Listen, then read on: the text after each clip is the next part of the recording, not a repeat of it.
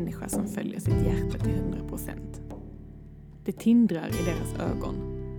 Det är som att de utstrålar något alldeles speciellt. Ett lugn och en passion. Det har alltid inspirerat mig och jag har alltid blivit så fascinerad. Personer som lever annorlunda liv, går utanför den alldagliga normboxen och skapar sig något eget. Jag tycker det är modigt. I en värld med mycket yta så tror jag att vi behöver påminnas om det ibland. Att livet behöver inte följa någon speciell mall eller struktur. Det är välkommet att göra som vi vill. Hitta rösten inuti och våga följa den. Och det kan vara viktigt att höra sådana historier också ibland. Öka tilliten till att vi kan hoppa ut till det okända. Universum kommer alltid att fortsätta lägga ut sin mark under våra fötter. När jag träffade Eleonora första gången så visste jag att hon var en sådan person. Det syntes på långa vägar. Jag hann inte prata med henne så länge då, men jag visste att hon hade en fin historia att förmedla. Och idag får vi lyssna till den. Det här är ett samtal med Eleonora Ransby som följde sin dröm. Hon blev yogalärare. Hon visar att det är möjligt att komma från Sverige, forska i London och flytta till Lissabon. Att dessutom öppna en yogastudio, göra det hon själv tror på, följa sin dröm och sitt syfte och göra det med världens största kärlek och hjärta. Tack Ellie för att du vill vara med och spela in det här samtalet med mig.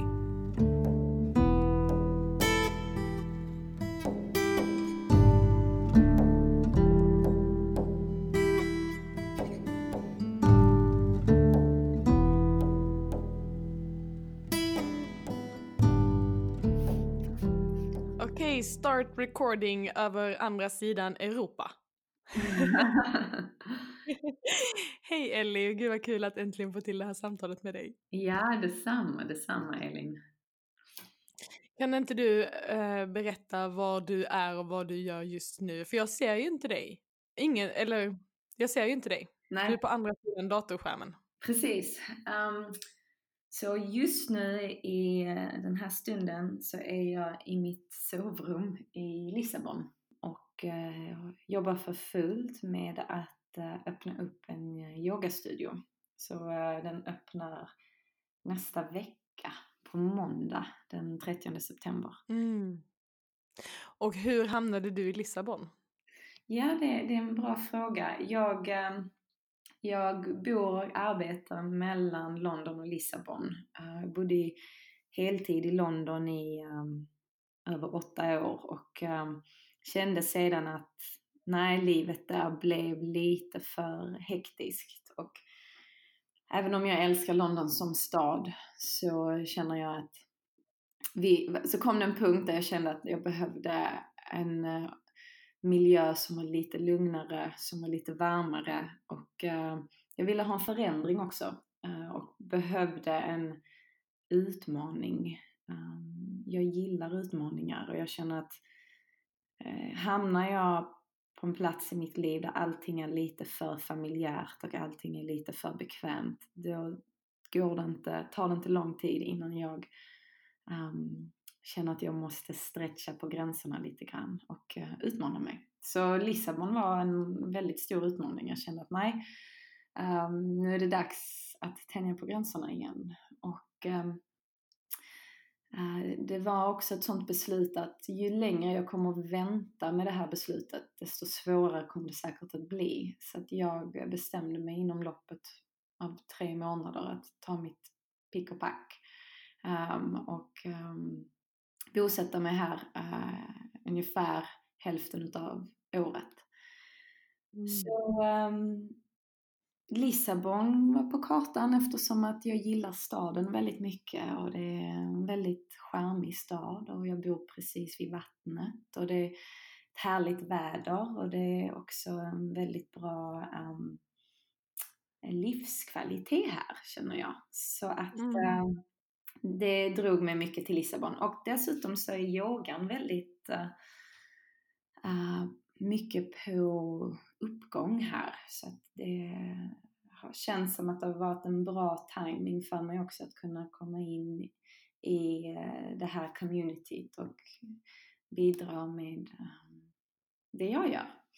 Mm. Så att Mm, därför blev det Lissabon. Och nu öppnar du en egen yogastudio. Ja, eh, jag öppnade en egen yogastudio och det var väldigt oväntat och helt fantastiskt samtidigt. Så att, eh, det var en eh, granne som eh, informerade mig om att det fanns en lokal ledig i huset bredvid. Ehm, och ehm, sedan rullade det bara på och de senaste tre månaderna har eh, cirkulerat kring att ehm, planera, organisera och få det här att gå av stapeln. Så att det ska bli jättekul och helt plötsligt nu så öppnar vi på måndag. Uh, och det som har varit häftigt är att se hur någonting har gått från att vara bara en idé till uh, nu en verklighet och hur saker och ting har fallit på plats. Uh, hur människor har dykt upp i rätt tid, på rätt plats och hur allting har haft ett väldigt härligt flöde. Så att jag känner mig väldigt tacksam för det. Mm. Mm. Synkronicitet, vad härligt. Ja, det har en enorm synkronicitet och varje gång jag har känt någon form av tvivel så har det kommit en ängel och klappat mig på axeln och påmint mig om att det här är rätt. Så mm. det är bara att fortsätta. Vad härligt att följa det flödet. Du inspirerar mig för du kommer från Sverige ja. men forskar fortfarande via London och mm. nu bor och arbetar i Lissabon. Mm. Så du har ett ganska hektiskt liv och är lite överallt Absolut. samtidigt. Ja. jo, det är, det är många saker att äh, jonglera med äh, ständigt. Men äh, mm, jag tror mitt liv alltid har varit så. Och ähm, vad kan man säga? jag tror att mitt liv som det ser ut på ett vis har en, en, en väldigt eh, en klar struktur och jag vet hur mitt år ser ut eller de närmsta 18 månaderna ser ut för de är helt nedspikade i kalendern på ett vis. Och samtidigt så vet jag inte vad som kommer att hända imorgon eller om en timme. Så det är hela tiden den här balansen av att uh, vara närvarande i det som är just nu tillsammans mm. med att okej, okay, jag vet att om två timmar så måste jag vara här och träffa denna människan och göra det och det och det. Så det är en mm. ständig övning i att uh, vara närvarande och att um, också hålla en slags struktur som uh, gör att jag kan känna mig lugn och grundad. För att det är, det är hektiskt absolut. Uh, och det finns alltid någonting att göra. Och uh, hittar inte jag en balans i det, då blir jag såklart trött och stressad och, och sliten jag med. Mm. Absolut. Och ja, när jag bara sitter här och lyssnar och fascineras så himla mycket. Jag tycker att jag har många bollar i luften ibland. Och jag känner så här, jag har gett mig in på ett omöjligt liv. Men sen så hör jag människor och personer som du som inspirerar och som är så himla närvarande i det och gör det med bravur och skapar fantastiska saker. Och då känner jag bara, wow, det här är sån inspiration. Dela det, mm. sprid ditt ljus. Säg att det är möjligt att följa sin passion till 100% och bara lita på att allting, allting blir ju rätt om man bara vågar så här, kliva ut i det okända lite grann. Absolut, och det jag skulle vilja säga också då det är att um, de förväntningar som samhället eller andra människor eller vi själva sätter på oss själva i hur ett liv borde se ut, um, vad vi kan och vad vi inte kan göra eller vad andra människor säger till oss vad vi kan och inte kan göra. Eh, de förväntningarna, om vi börjar lyssna på dem, eh, så eh, kan vi väldigt enkelt låsa in oss själva och, och ha nästan som en kamp med vart vi vill vara versus vad vår verklighet är. Eller vad vi tror att vi vill ha versus vad vi tror att vi borde ha. Och ibland så kan allt det här bli en enda röra och man är förvirrad och vet inte varken bu eller bä. Men jag tror att vad som hjälper mig det är att ha ett väldigt starkt syfte och ha eh, vissa moment i mitt liv som fungerar som ankare. Att det här gör jag därför att, och det är mitt mål och därför måste jag göra det jag gör. uh, på det här viset. Och jag har på något vis accepterat att jag är frilans, jag kommer aldrig ha ett 9 till 5 jobb. Och jag kommer inte att bo på en plats och ha en villa, vad säger man, villa, Volvo, vovve. Det är inget fel om man vill ha det, inte alls. Men jag måste acceptera för mig själv och min verklighet att så ser inte mitt liv ut. Och när jag accepterade det så blev det, och ibland tampas jag fortfarande med det, så det är inte så att jag bara är, you know, uh, all happy dappy all the time. Men det är mycket enklare för att du får en helt annan frihet i det då. Till att låta dig själv göra det du vill. Uh, mm. Och um, visst, det krävs mod och det krävs också att inte riktigt låta dig själv eh, kanske falla offer för hur an, andras kommentarer och andras synsätt att se världen på. Att här, men ditt liv ser ju jättemärkligt ut från utsidan. Eller jaha, har du inte det? Eller har du inte det? Eller gör du inte si? Eller gör du inte så? Och, och vad ska hända sen? Exakt, och vad ska hända sen? Och vad ska du göra efter det här? Och du vet, mm. eh, jag tror att vi vill alltid all, uh, ha svar på saker och ting. Och, och ibland så, så, så hjälper det att för oss själva påminna oss att vi behöver inte ha svaren. Mm. Vi behöver inte ha svaren. Det mm. finns en, en väldigt uh, vacker uh, paragraf ur en text som skrevs av Renar Maria Rilke, en poet, en ung poet som dog. Han dog väldigt ung och han sa att poängen med livet är att leva allting inklusive frågorna. Mm. Uh, så att leva med att okej, okay, vi kan allting, vi har svar på allting, vi vet exakt vad vi gör och vi, fatt, vi, vi, vi passar mallen. Utan nej, livet får lov att vara lite av ett mysterium. Och det är viktigt, tycker jag. Mm. Ja, wow. Jag kastar mig precis ut i det okända själv eh, och därför känns det mm. väldigt inspirerande att höra detta just nu. Oj! Yeah. det bubblar i mig när du pratar. Följ hjärtat, våga göra det. Yes, vi köper det. Yeah. Och jag tycker att det är överlag också många, jag precis börjat på vårdcentral nu och förvånansvärt mm. många, återigen, unga tjejer, psykisk ohälsa. Mm. Um, eller så blir alla bokade till mig för att de vet att jag tycker det är lite intressant. Men mm. oavsett så har jag träffat väldigt många unga tjejer med psykisk ohälsa och jag tycker att det är sån återkommande den här bristen på liv i deras ögon. Jag blir så ledsen när mm. jag ser det, när jag mm. ser liksom kraven och när jag ser den här strukturen som jag upplever att väldigt många sitter fast i, att vi ska göra det och vi ska göra det och vi ska göra det. Mm. Och jag vet att det finns en teori också om psykisk ohälsa handlar oftast inte om att vi gör för mycket av det som är dåligt utan vi gör för lite av det som är bra. Att det känns mm. som att vi någonstans har tappat den där äh, glöden och tilltron till att vi faktiskt kan göra vad vi vill. Vi har så mycket potential om mm. man bara vågar liksom. Absolut. Jag, um, det finns som ett litet double-edged sword med um, kunskapen om att veta att vi har mycket potential och vi har ofta mycket mer potential än vad det är vi visar eller vad det är vi, hur det är vi lever vårt liv. För mm. det kan också göra att man känner sig lite hopplös.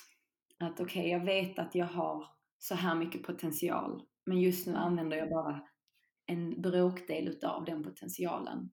Och, mm. och den verkligheten gör att jag känner mig hopplös, jag känner mig dålig, jag känner mig inte bra nog uh, and I'm a failure before I've even started. Right? Um, och, um, och det är en riktigt tung, tung känsla att, att behöva leva med. Um, jag själv har otroligt höga krav på mig själv uh, och um, tycker att det är, det är svårt att, att dela med det. Jag måste hela tiden jobba med min, en, en medkänsla mot gentemot mig själv för att kunna lägga piskan åt sidan uh, och komma tillbaka igen till mitt syfte. Att okej, okay, men varför gör jag det här? Eller, och, och att det här syftet får lov att komma, som du säger, från hjärtat. För att om vi istället för att ställa oss frågan, okej, okay, hur kan jag leva upp till min fulla potential? Kan låta oss själva stanna upp och känna in, vad tycker jag om att göra? Och vad gör mig, som du säger, vad gör mig glad? Um, vad får mig att känna fjärilar i, i magen? Vad får mig att få den här gnistan i ögonen tillbaka? Mm. Uh, och sedan göra det för görandets skull. Um, och se vad som kommer utav det. Vad som sker. För redan också även där att inte ha förväntningar av något resultat. Och det är rätt svårt, det är enkelt att säga men det, det är så självklart väldigt svårt att i praktiken um, praktisera.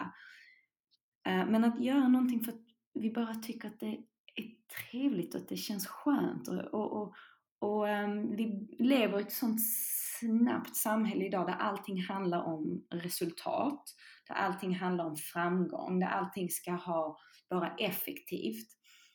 Och um, jag tror att den pressen, framförallt som unga tjejer och killar lever med, på, kan fungera, kan ta ett bakslag och påminna dem om att, att, eller få dem att tro att de inte är bra nog, att de inte gör tillräckligt.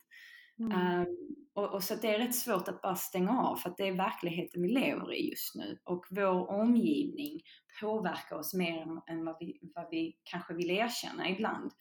Mm. Um, och uh, jag personligen tror att yoga och meditation är otroligt hjälpsamt uh, för att öka vårt välmående. Men det är minst lika viktigt att vi tittar på vår omgivning. Vem vi omger oss med, i vilken miljö vi befinner oss i, vad vi tittar på på TV, vad vi läser för tidningar och böcker. Mm. Och också ser utåt så att vi är lite mer um, vaksamma över miljön för att den har en enorm påverkan på oss. Mm. Vi skapar oss vår egen verklighet, inte minst. Ja, mm. ja absolut. Och, samt, och ibland har vi också, vi skapar vår egen verklighet, eh, absolut. Men ibland så har vi också hamnat i en verklighet som inte har varit vårt val.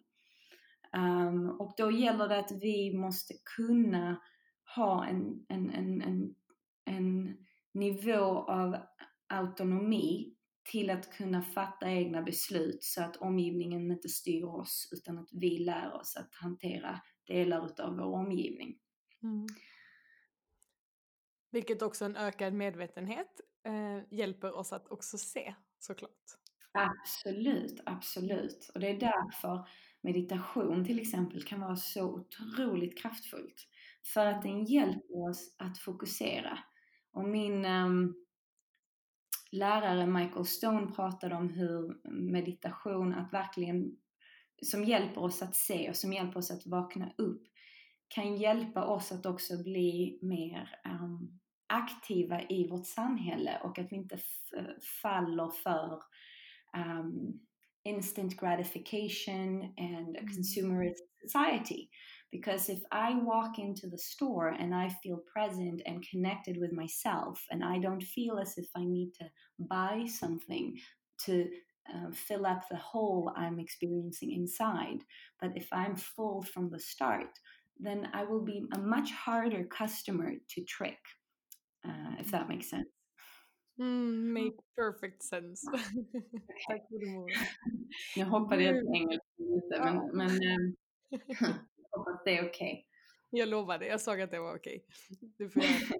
Det, blir eh, sväng, swinglish på skånska. Swinglish. Och skånska såklart. Ja, det är magiskt. Jag tänkte att jag skulle börja med två frågor. Fast nu har vi redan pratat om så himla många bra saker och det är magiskt. Men det finns två frågor som bubblar i mig som jag vill ställa. Och eh, som jag tänker att jag vill börja hela den här säsongen med, varje gäst jag har. För jag hade en eh, fin 30-årsfest när jag fyllde år. Och i mm. födelsedagspresent så önskade jag mig mer än någonting annat äkta möten och trevlig stämning. Och jag har en fantastisk vän som heter Jenny som kommer hit och ställer bara de mest ultimata frågorna som liksom gör att hela den här festen blir ja, det blir någonting väldigt speciellt. Och det blir väldigt fina samtal och väldigt fina möten. Så nu tänker jag bjuda in dem också i den här podden och jag tänker ställa dem till dig. Så du kommer få svara på dem.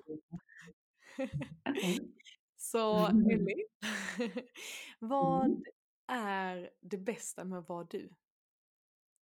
Mm, vilken bra fråga. Eller hur? Mm. Ja, jättebra fråga. Um, och nu blir jag rörd. Men uh, jag tror det, det bästa med att vara jag, det är alla mina fantastiska familj och vänner som jag har. Mm. Det skulle jag vilja säga. Um, ja, jag har, jag har äh, vänner som ställer upp, um, som älskar mig um, villkorslöst, som har mycket tålamod, uh, som är otroligt generösa um, och ehm, som är lojala och ärliga. Och ehm, de vet precis uh, hur mycket de kan tänja på gränserna med mig uh, utan att uh, bryta den här fundamentala mm, vad kan man säga, linjen av respekt och in, ja, skulle jag säga. Um, och eh, min familj. Um, min mamma framförallt. Uh, min, min pappa när han levde men, uh, och min, uh, min bror Simon. Jag är väldigt, väldigt tacksam för dem för det är också det här att de är där. Konstant. Och um, oavsett vad så vet jag att de finns där. Så det är jag tacksam för. Och um, de människorna på vägen som har litat på mig tillräckligt för att ge mig en chans, vare sig det är i mitt yrke eller i en vänskap. Så det är det bästa med att vara jag. Att jag har fina mm. människor runt omkring mig. Mm. Tack. Och nästa 10 000 kronors fråga då. Oh, oh, Okej. Okay. Hur blev du du? Mm. Jag tror att jag är eh, ett resultat av eh, flera olika ehm, vad säger man, aspekter. Eh, miljön såklart som jag växte upp i. Ehm, människorna som jag umgicks och ehm, blev, hade runt omkring igen. Men jag tror essensen av vem jag är var någonting som, som fanns där från vad jag har hört mina föräldrar säga mm, familjevänner och även om jag försöker tänka tillbaka så långt jag kan komma ihåg. Den har alltid varit densamma. Och det är en, en väldigt eh, viljestark eh, person. Jag har alltid varit väldigt viljestark och eh, modig skulle jag säga. Um, alltid velat tänja på gränserna. Det har, det har varit, det är min, min lilla resa här på jorden tror jag, att tänja på gränser och um, våga ta risker och genomföra det jag vill. Uh, och um, hur blir jag jag? Jag tror att den delen alltid fanns inom mig. Det var liksom när man ser små bebisar som redan vid mm, liten ålder har en personlighet. Den delen av min personlighet eh, måste ha varit genetisk, för mina föräldrar är väldigt lika de, de själva. Men jag har formats väldigt mycket också av mina föräldrar och deras värderingar. Ehm, och eh, hur de har levt sitt liv. Jag, menar, eh, jag hade lyckan till att få bo i ett hushåll, ett enkelt hushåll, men ett väldigt tryggt hushåll, ett hushåll fyllt med, med mycket stöd och kärlek. Eh, och mina föräldrar jobbade väldigt mycket. Eh, för dem så var jobbet väldigt viktigt.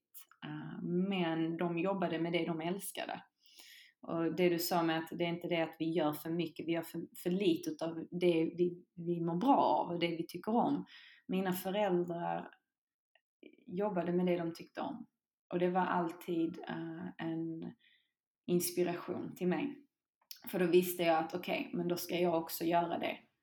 Uh, och då ska jag också våga gå den vägen. Och jag måste säga att det var faktiskt min mamma som först introducerade idén om att undervisa yoga. Uh, så att hon uh, sa en dag, jag hade precis, jag började komma till slutet på mitt år på Balettakademin och jag var um, 17 år och uh, mammas och mina föräldrar skulle flytta till Costa Rica. För jag bodde inte med dem, jag flyttade hemifrån när jag var 16. Jag bodde i Stockholm. Uh, och de bodde i Malmö och mamma sa då att ja men ska du inte fundera på att ta en yogalärarutbildning? Uh, och um, så sa jag jo men det låter kul. Och det här var 2007. Eh, då det inte fanns så mycket yoga heller. Jag hade yogat sedan jag var 12 år um, i, i Malmö och sedan i Stockholm. Um, så att yoga vid det läget var, var en, en, en, central punkt i mitt liv. Men jag hade aldrig tänkt på att undervisa det utan det var hennes idé. Uh, och så sa hon att, men ska du inte se om det finns någonting i Costa Rica? För mamma är från Costa Rica. Eh, och då sa jag, nej men mamma det finns ingenting i Costa Rica. Så jag så här, du vet, lite arrogant, typiskt svar som man ger till sina föräldrar. Och så sa hon, nej men kolla, kolla. Och vid den tiden så fanns det bara två skolor i Costa Rica. Uh, en på västkusten och en på östkusten som gav yogalärarutbildningar. Och um, bara utav ren, uh, rent intryck och intuition så valde jag en skola som hette Nosara Yoga Institute. Uh, Nosara är namnet på en liten eh, uh, beachtown i västra eh, västkusten. Och um, jag kommer ihåg, så jag åkte till Costa Rica, till mina föräldrars hus som de precis hade flyttat till. Och så sa vi att okej, okay, vi ska köra ner till uh, västkusten nu och um, hitta den här skolan. Så skulle jag börja där, det här var januari 2008. och mina föräldrar hade köpt en, en rätt så skruttig bil. Och vi trodde att ja, men det skulle väl ta en tre timmar att åka dit och det tog oss ungefär nio timmar att köra dit. Vi hade ingen, vi hade ingen fyrhjulsdriven bil heller så det, och det var, du vet, det var hål i vägarna och det var, nej, det, var, det var inte lätt att ta sig dit och sista timmen så trodde vi att växellådan skulle hoppa när som helst. Mm. Men um, vi kom dit och mina föräldrar spenderade faktiskt den månaden med mig. Uh, vi bodde tillsammans uh, i Costa Rica Eh, under den månaden, vilket var den första, gång, första gången som jag hade flyttat hemifrån som vi spenderade så mycket tid ihop. Och de lärde känna mina yogalärare och um, den platsen och den skolan, Nosada Yoga Institute, det blev mitt hem sedan de kommande, ja, hela vägen fram till 2016 då mina lärare beslöt sig för att dra sig tillbaka och sälja skolan. Um, så om det inte hade varit för mammas förslag så vet jag inte om jag faktiskt hade gjort det jag gör idag. Och om det inte hade varit för deras mod och deras äh, äh, egna intresse i att göra det man älskar så tror inte jag äh, att jag kanske hade gått den här vägen. För det är väldigt, väldigt enkelt tror jag att falla in i en väg som är mycket mer konventionell och mycket tryggare. på ett vis mycket enklare praktiskt sätt men inte själsligt sätt. För jag tror att gör vi någonting som vi inte tycker om så, och utan ett syfte så, um, så skadar vi oss själva på ett eller annat Alltså wow, jag sitter här med lite gåshud så, för att jag visste att det här var en fin historia men på något sätt så berörde den mig mycket djupare än vad jag ah. skulle göra. Ja, jag, jag, vet, jag, jag vet inte, jag kan säga mycket mer men det kanske, det kanske räcker så. Um, jag tror att jag har fått med åtminstone det, de essensen i det hela. Mm. Vikten av att följa hjärtat. Ja. ja. Men vad, ehm, vad, är, vad innebär att vara en bra yogi för dig? Eller vad är en yogi för dig, Ellie? Mm. Um, den, den, um, det ordet yogi får mig alltid att um, rynka på näsan lite, eller pannan eller vad man säger. Um, jag tror att det är ett ord som kommer med otroligt mycket förväntningar. Um, och uh, för mig så handlar det mer om att vara en, en människa, en, en, en god person eller en person som försöker göra så gott de kan. Uh, och uh, ta vara på den tiden, den korta tiden som de har här på jorden. Eh, eh, anledningen till att jag har svårt för ordet yogi eller vad är en god yogi, det är, vi pratade ju lite om, om det så jag, jag förstår varför du ställer frågan. Um, det är att um, redan där så har vi en förväntning om vad en yogautövare ska se ut som eller göra eller hur de ska bete sig och vad de ska äta och um, hur deras yoga practice ska se ut och så vidare och så vidare. Um, och uh, jag märker oftast att när jag har yogalärarelever som håller på att utbilda sig till yogalärare eller när jag har uh, bara elever i yogaklasser som är nyfikna men lite rädda för yoga men vill ändå prova det för att de, det får dem att må bra. Um, så finns det oftast lite av en skuld att okej, okay, men jag är ju inte en riktig yogi eller jag är ju inte så bra som jag borde vara eller jag går ju inte upp klockan fem på morgonen och yogar varje dag, sex dagar i veckan. Och visst, vissa människor gör det and that's perfectly fine for them. You know, that's not a problem. That's not what, what, what I'm saying. What I'm, what I'm saying is that if we put those expectations on ourselves of what a good yogi is, then we only confine it into a very small definition. Whereas as human beings, we are far more complex and colorful than that. Och jag kommer ihåg när jag först började yoga. Du vet, jag, jag yogade för jag tyckte det var roligt och jag yogade, jag hade ryggproblem så att jag drogs till yogan för att den fysiska rörelsen hjälpte mig att uh, bli fri från smärta i ryggen och jag blev också lite lugnare och på bättre humör. Um, så för mig var den fysiska delen av yogan um, mer än tillräckligt. Du vet. Det där var, det var fantastiskt för mig. Ehm, men ibland så, speciellt i, i dagsläget, så tror jag att man ser ner lite på den fysiska yogan och säger att ah, men vet, jag började ju med det fysiska men sedan så förstod jag att det fanns så mycket mer och så nu är jag så spirituell och så nu så um, gör jag det här och det här och det här och det här och jag har varit för den och den och den läraren och jag har gjort den här och den här och den här ritualen och det blev väldigt snabbt en egotripp. Um, och visst, just, eh, väljer man att leva livet på det viset så sätter man sig upp för failure the moment you begin. Because you're never going to live up to those expectations, you know, that someone else puts on you or that you put on yourself. Um, och uh, det jag försöker göra som lärare när jag har elever som frågar mig, men Ellie, går du upp och yogar varje morgon klockan fem på morgonen? Jag försöker att um, slå ner mig själv från pedestalen lite grann och säga att nej men så är det inte alls för mig och det behöver man inte göra. Det ser olika ut för varenda person.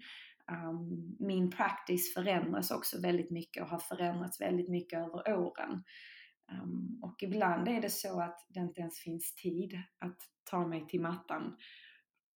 Och då måste jag hitta en liten tyst stund om det är på flygplanet eller uh, uh, på väg uh, till ett möte någonstans att bara ta tre, fyra djupa andetag mm. och landa lite mer i mig själv igen.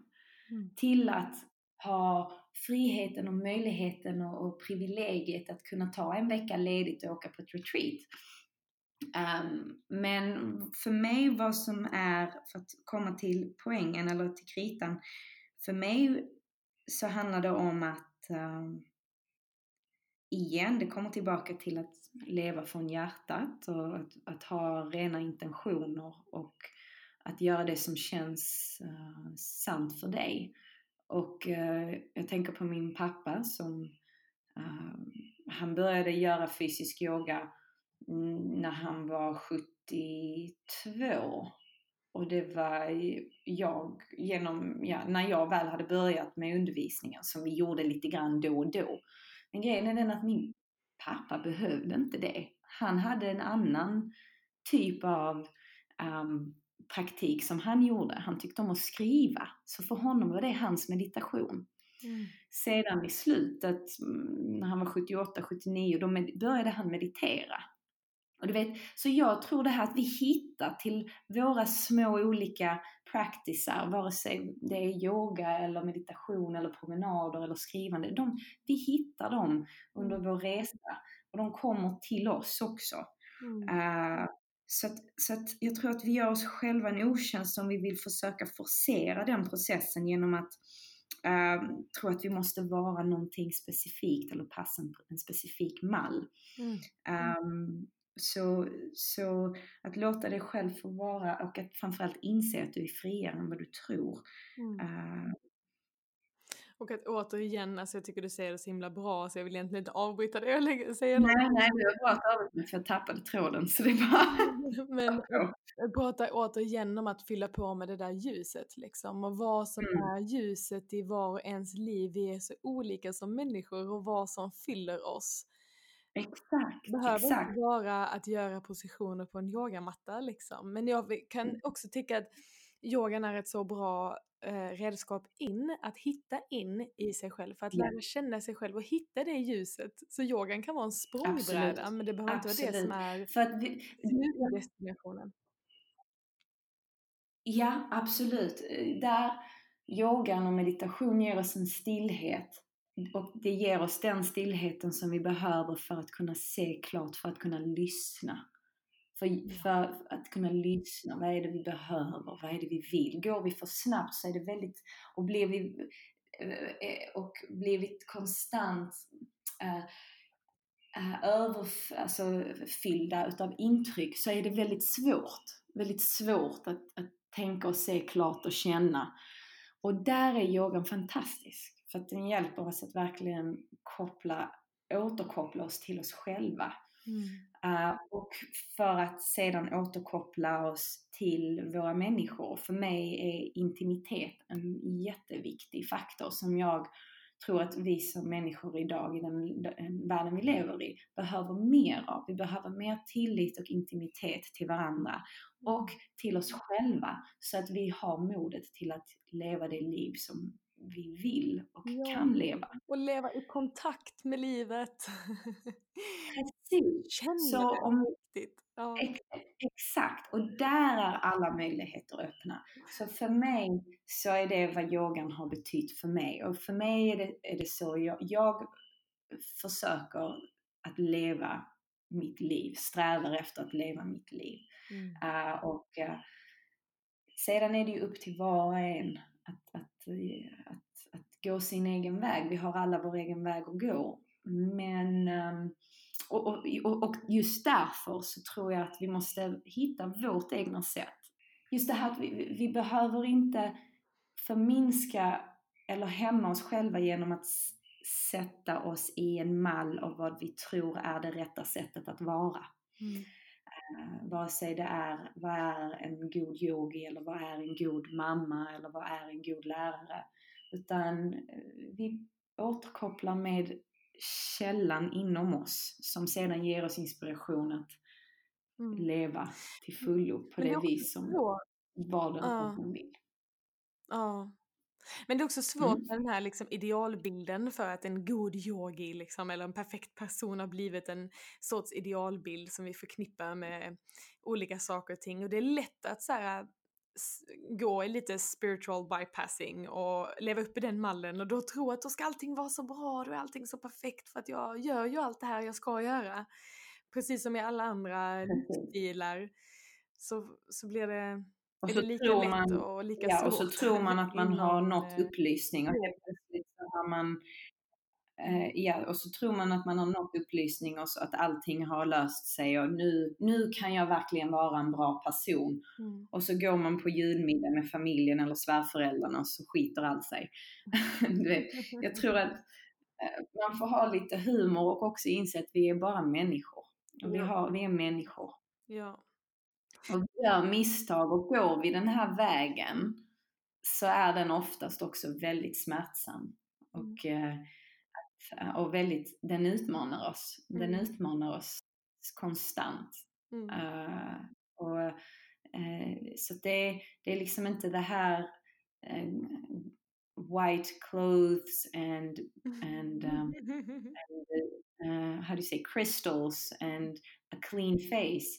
No, you got to get in there and get your hands dirty mm-hmm. and prepared to fall down plenty of times mm.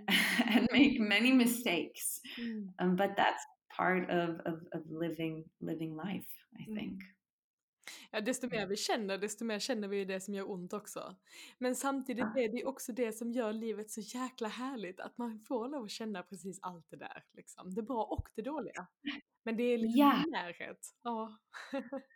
ja, och att, då inte, och att inte vara rädd för när vi känner det dåliga, att inte vara rädd för det, för att veta att det också kommer att passera. Mm. Och när vi känner det, det, det, vackra, att inte vara rädd för det, för att vi vet att, okej, okay, för att vi är rädda för att förlora det. Utan att, att försöka på något vis även där släppa förväntningarna över att allting ska, ska, ska ske hur vi, alltså hur vi vill att det ska ske och låta livet få leva oss nästan. På, mm. på, på, samtidigt som paradoxen är att vi kan också på något vis um, uh, fatta egna beslut och ta egna initiativ och, och, mm.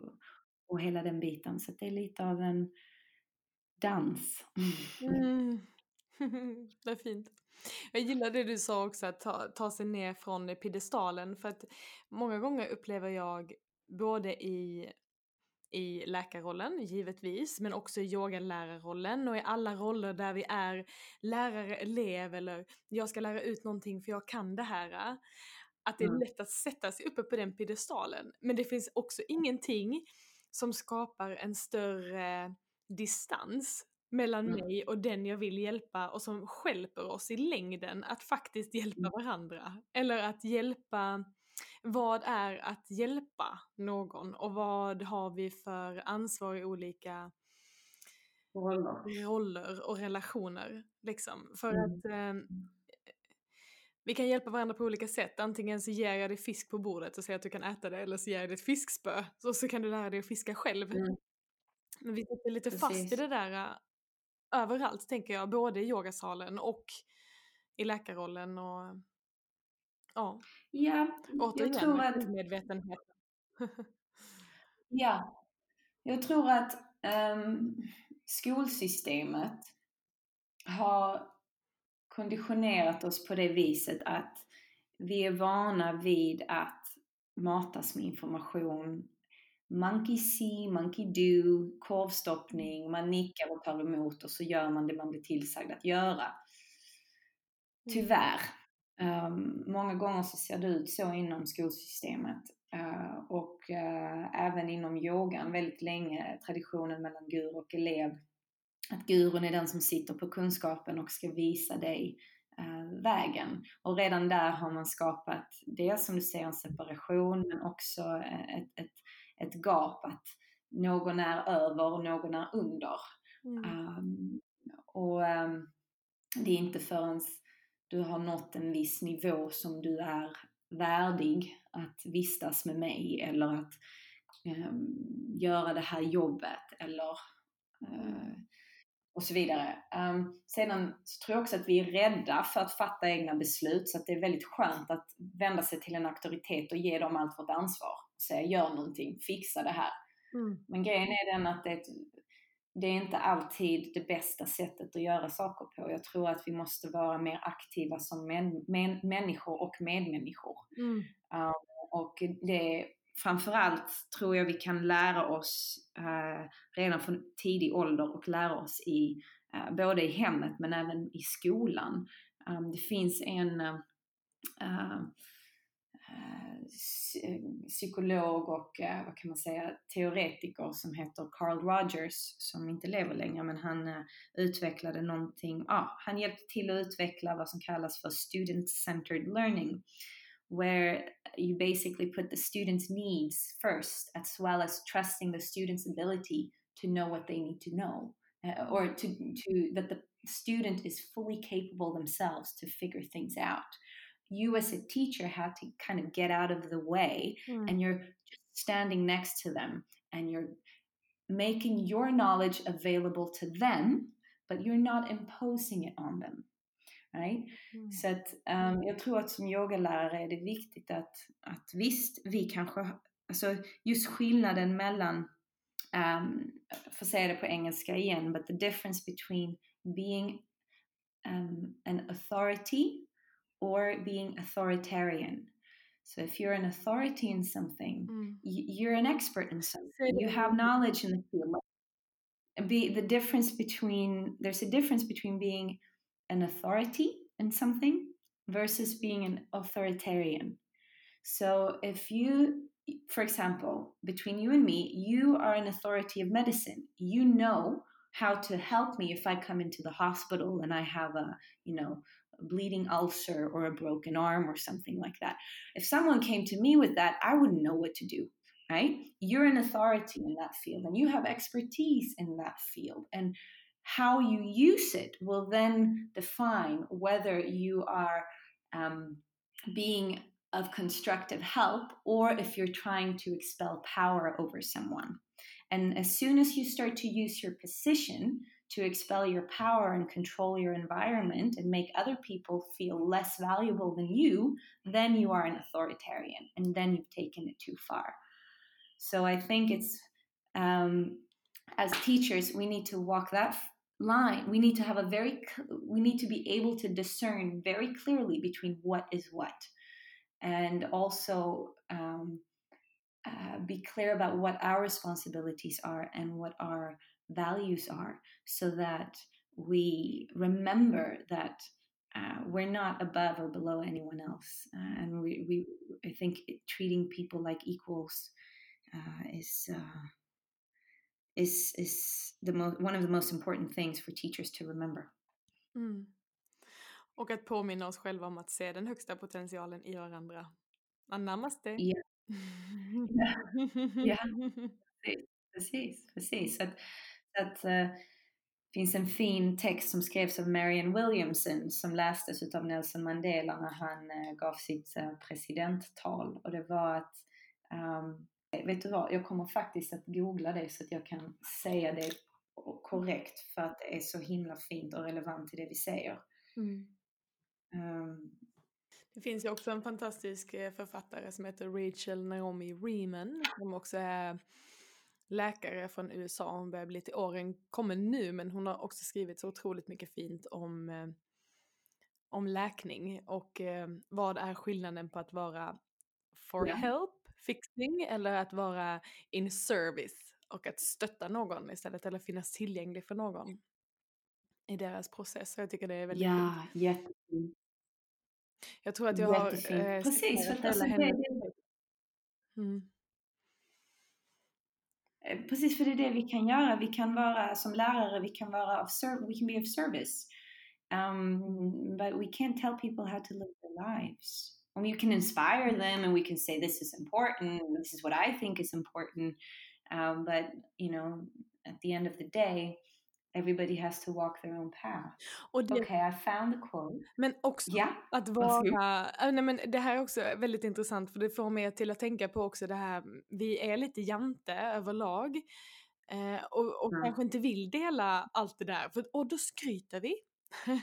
Fast det kanske är det finaste vi kan göra egentligen, för vi kan inspirera varandra och genom att visa, om vi lär oss se den högsta potentialen i varandra och vi lär oss glädjas åt den högsta potentialen i varandra och lär oss uppskatta det och istället men inspireras istället för att eh, väcka avundsjuka eller då behöver vi inte yeah. vara rädda för jantelagen utan vi kan, vi kan lyfta varandra istället och ta del.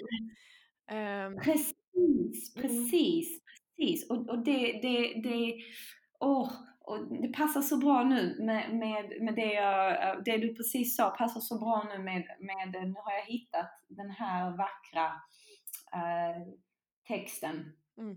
Så, får jag läsa den? Jag läs. Den är inte så lång, det är en paragraf. Mm. Eh, Jag tror att det passar väldigt bra till det vi har pratat om idag. Så Our Deepest Fear uh, heter texten by Marianne Williamson. Uh, Vet du vad? Jag tror att när eh, vi ska avsluta podden, kanske med det här eh, fina citatet. Så ehm, om vi liksom så här skruvar ner tempot. Vi brukar alltid försöka Mhm. avsluta med att liksom, ja du vet, komma ner, ge en känsla av yoga. Och jag tror att det här kan bli väldigt fint om vi eh, gör en kort meditation av att Ja. läsa och lyssna in den här texten så att den verkligen kan få lov att gå hela vägen in. In i hjärtat Ja. och inte bara förbi huvudet. Ja. Och jag vet att du har förberett en liten kort övning, eller hur? Ja. Det är så bara en idé och guida det och när alla sitter ner som vill sitta ner och har landat en liten sväng kanske läsa upp det där citatet som ett sätt att knyta ihop det här samtalet vi precis har haft. Vad tror du om det? Ja. Det tror jag är en bra idé. Mm. Får jag leda meditationen på engelska? Ja. Okay. So um, take a comfortable seat or lay down on the floor. Find a place where you can be physically still for the next few minutes. If you like, you can close your eyes and begin to connect with your breath.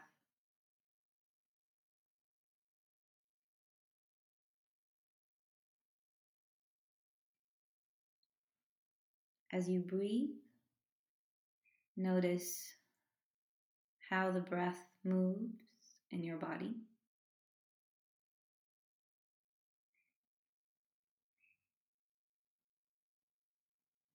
Where in your body can you feel the in breath? And where in your body can you feel the out breath?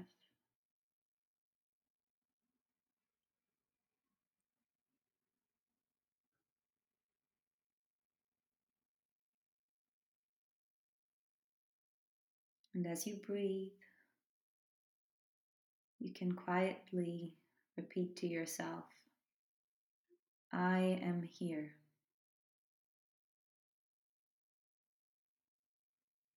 I have arrived.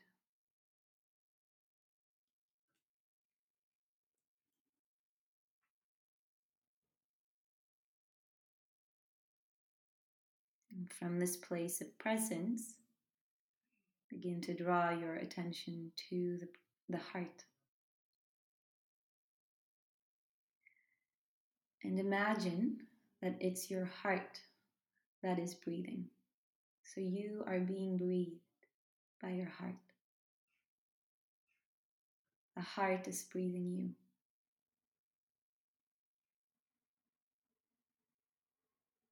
The heart is breathing in, and the heart is breathing out.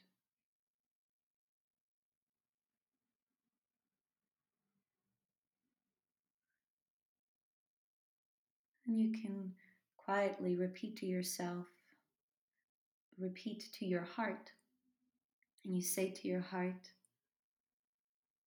I am here. I have arrived.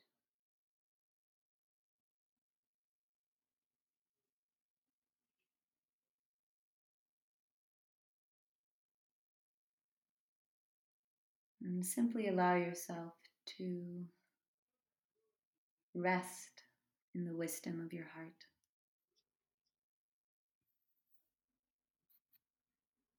As you rest in the wisdom of your heart, can you allow the body to relax?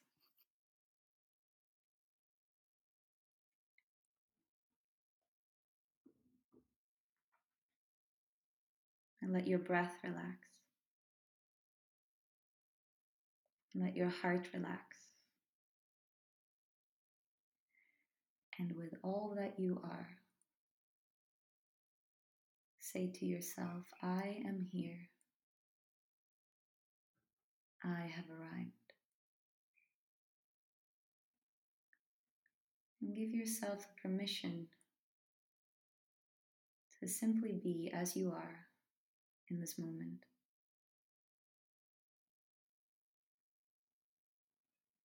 Simply be. Be you.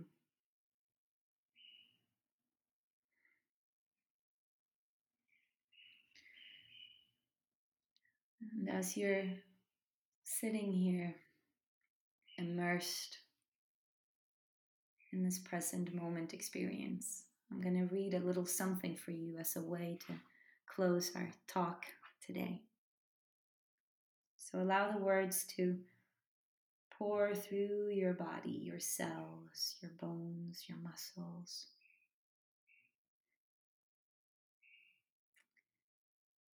And take a deep breath. And receive these words as if these were your words. Our deepest fear is not that we are inadequate. Our deepest fear is that we are powerful beyond measure. It is our light, not our darkness, that most frightens us. We ask ourselves, who am I to be brilliant, gorgeous, talented, fabulous? Actually, who are you not to be? You are a child of God. Your playing small does not serve the world. There is nothing enlightened about shrinking so that other people won't feel insecure around you. We are all meant to shine, as children do. We were born to make manifest the glory of God that is within us. It's not just in some of us, it's in everyone. And as we let our light shine, as we let our own light shine, we unconsciously give other people permission to do the same. As we are liberated from our own fear, our presence automatically liberates others.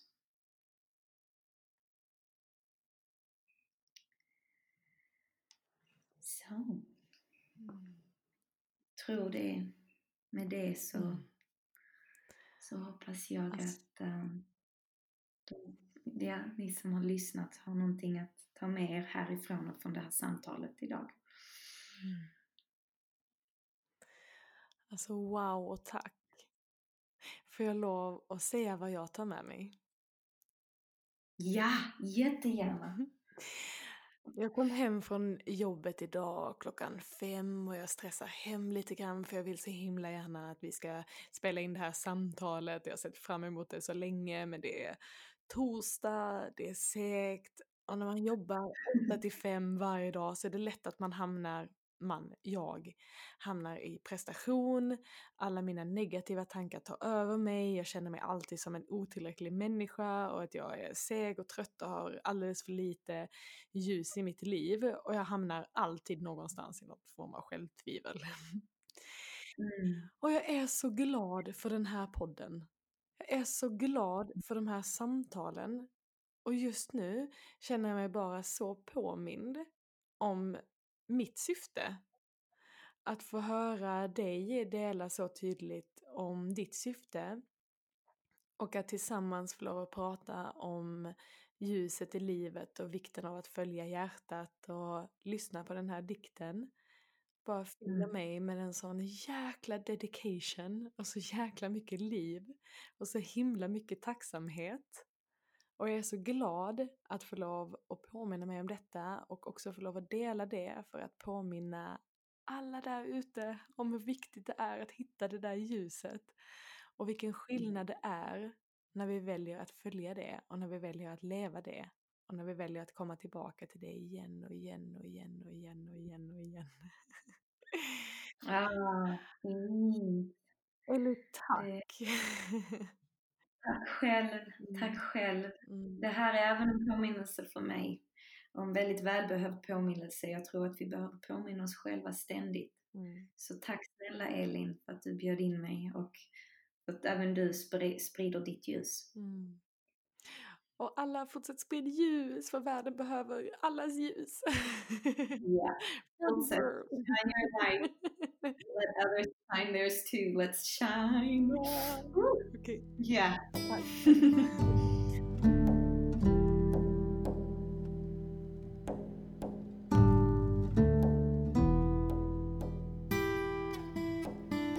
Och så vill jag skicka ett stort tack till Yogobi som hjälper oss att göra den här podden möjlig. På yogobi.com kan man hitta yogaklasser och föreläsningar och träningsprogram med Sveriges främsta yogalärare på ett och samma ställe. Ett fantastiskt verktyg som du kan använda både som privatperson eller via jobb eller företag. Och du som student har dessutom fri tillgång till hela Yogobis videobibliotek. Du kan också använda Yogobi som farrecept om du har fått yoga utskrivet på recept. På Yogobi finns det hur mycket som helst, men för att underlätta lite för dig så kan du också gå in på min hemsida och klicka dig vidare till Yogobi därifrån. Då kommer du till min profil där jag har valt ut ett par spellistor för olika behov med videos som jag rekommenderar. Använder du Yogadoktorn när du signar upp som medlem får du dessutom testa Yogobi gratis i 30 dagar. Tack Yogobi! Och missa inte att testa det om du vill yoga hemma på egen hand. Du hittar allt material på yogobi.com eller via min hemsida yogadoktorn.se. Tyckte du om det här avsnittet så får du gärna ge mig en stjärna på iTunes. Det hjälper mig att expandera och få in ännu fler grymma gäster till den här podden framöver. Och jag sitter här igen och myser i min fina tröja från yogami.se. Lika glad som förra veckan att bära upp tröjan med texten Warriors of the Universe. Grymma kläder från Yogimi som jag bär med stolthet. Återigen, kika in på min Instagram för att se dem och vill du köpa dina egna kläder och hjälpa till att sprida fina budskap som gör världen lite bättre så använd koden YOGADOKTORN för 15% rabatt.